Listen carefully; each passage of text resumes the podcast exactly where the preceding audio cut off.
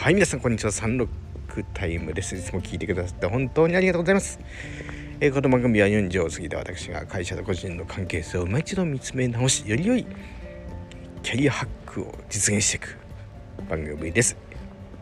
はい皆さんいかがお過ごしでしょうか？え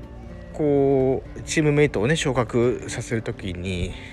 まあ、女性の方ここでいう男女の違いはあの男性女性の思考の違いというふうに文脈で捉えてください差別的な表現ではありません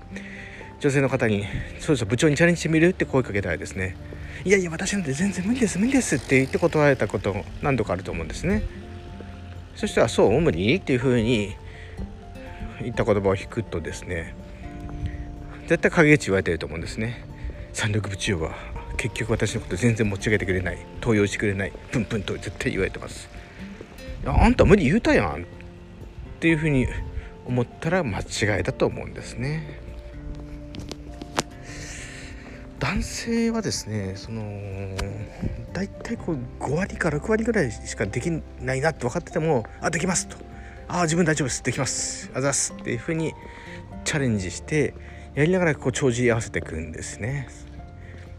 傾向ですで女性の傾向としては「無理です無理です」っていうのはあなたの期待に対して100%もしくは120%答えることが無理なんですっていう意味で無理なんですっていうふうに表現されてると思うんです。ですからそれを鵜呑みにして部長昇格どうって言ったけど断ったっていうとですね間違えたと思うんですよね。これってやっぱり差だと思うんですね。そのまあ、男性でもその傾向がある方がいらっしゃる。女性でもそういったことも含まれた上で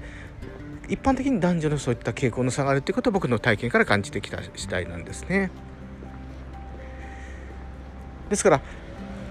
もしそういった場面になった時無理ですっていう時にはあそうって鵜呑みにしてはいけないと思うんですね。なんで無理だと思うの？とか僕はあなたにこういったことを期待してるんだよってことを時間をかけてゆっくりと丁寧に説明していくと。で最後にはあのもしチャレンジもあって何かあった時はちゃんとサポートするよっていうふうなことをちゃんと伝えて相手に合意をいただいてよしじゃあ私部長にチャレンジしてみますっていうようなところまで持っていく必要があると思うんですね。ここを丁寧にしていくことってやっぱとっても大事だと思うんですね。そのまだダイバーシティっていうテーマでね女性の管理職候補を増やすというふうな議論ってされてると思うんですがなんかそういったところもねなんか一つ影響してるんじゃないかなと思うんですね。無理だという人にはこう推薦できないというのではなくてやっぱりそこの差っていうかね思考の違いっていうのをきっと理解した上で丁寧にやっていく必要があるんじゃないかなと思ったんです。ね、その日本ってまだこうやりたいですって手を挙げることがね奥ゆかしくないっていうふうに男女問わず思われる文化がまた強くあるわけですね推薦されないとねっていうことがあったりするんですただもうしゃべっていいと思うんですがあのー、百貨店を経営されている丸井さん丸井グループさんはですね全ての人事異動はあの自らの手上げ制でされてるんですね。課長になりたい人は課長になりたいと手を挙げなさい。部長になりたい人は部長になりたいと手を挙げてください。役員になりたい人は役員になりたい手を挙げてくれ手を挙げない。人には待っててもチャンスは回ってこない。その上に登ることがキャリアっていうわけではないんですよね。自分でこう探してアグレッシブに取りに行くことまさにキャリアジャーニーですね。それがキャリアを積む。もっと言うとこれがキャリアの自立なんだっていうことなんですね。一理あると思います。昔はね待ってれば年功序列でそうですお前も係長か。はい喜んで。って言ってなってたんです。今は絶対無理なんですね。自分で手を挙げないといけないですね。かつ会社も手を挙げた人と手を挙げない人はどんなモチベーションに下がるんだろうか。かといって手を挙げてほしい人に挙げてもらえない時もあると思うんですね。でもそれっていうのはなんか僕個人のことを無視しているもんですね。手を挙げて欲しい人を挙げなくて挙げなくてもいい人を挙げたからといってそこにやっぱりモチベーションの差があると思うんですね。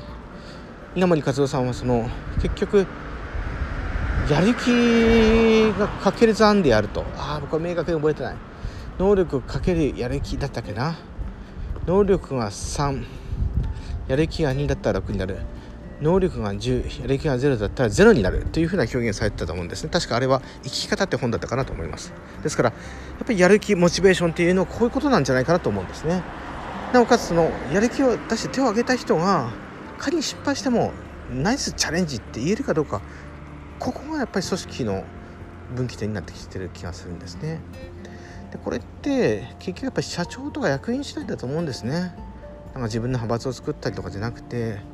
っぱりナイスチャレンジって言えるような風土をどうやってトップが醸成していくかによると思います。はい今日はそんな風に一方的に私の考えた男女の思考の違いから見る組織論を述べさせてもらいましたいろんな意見があると思います是非また意見くださいありがとうございました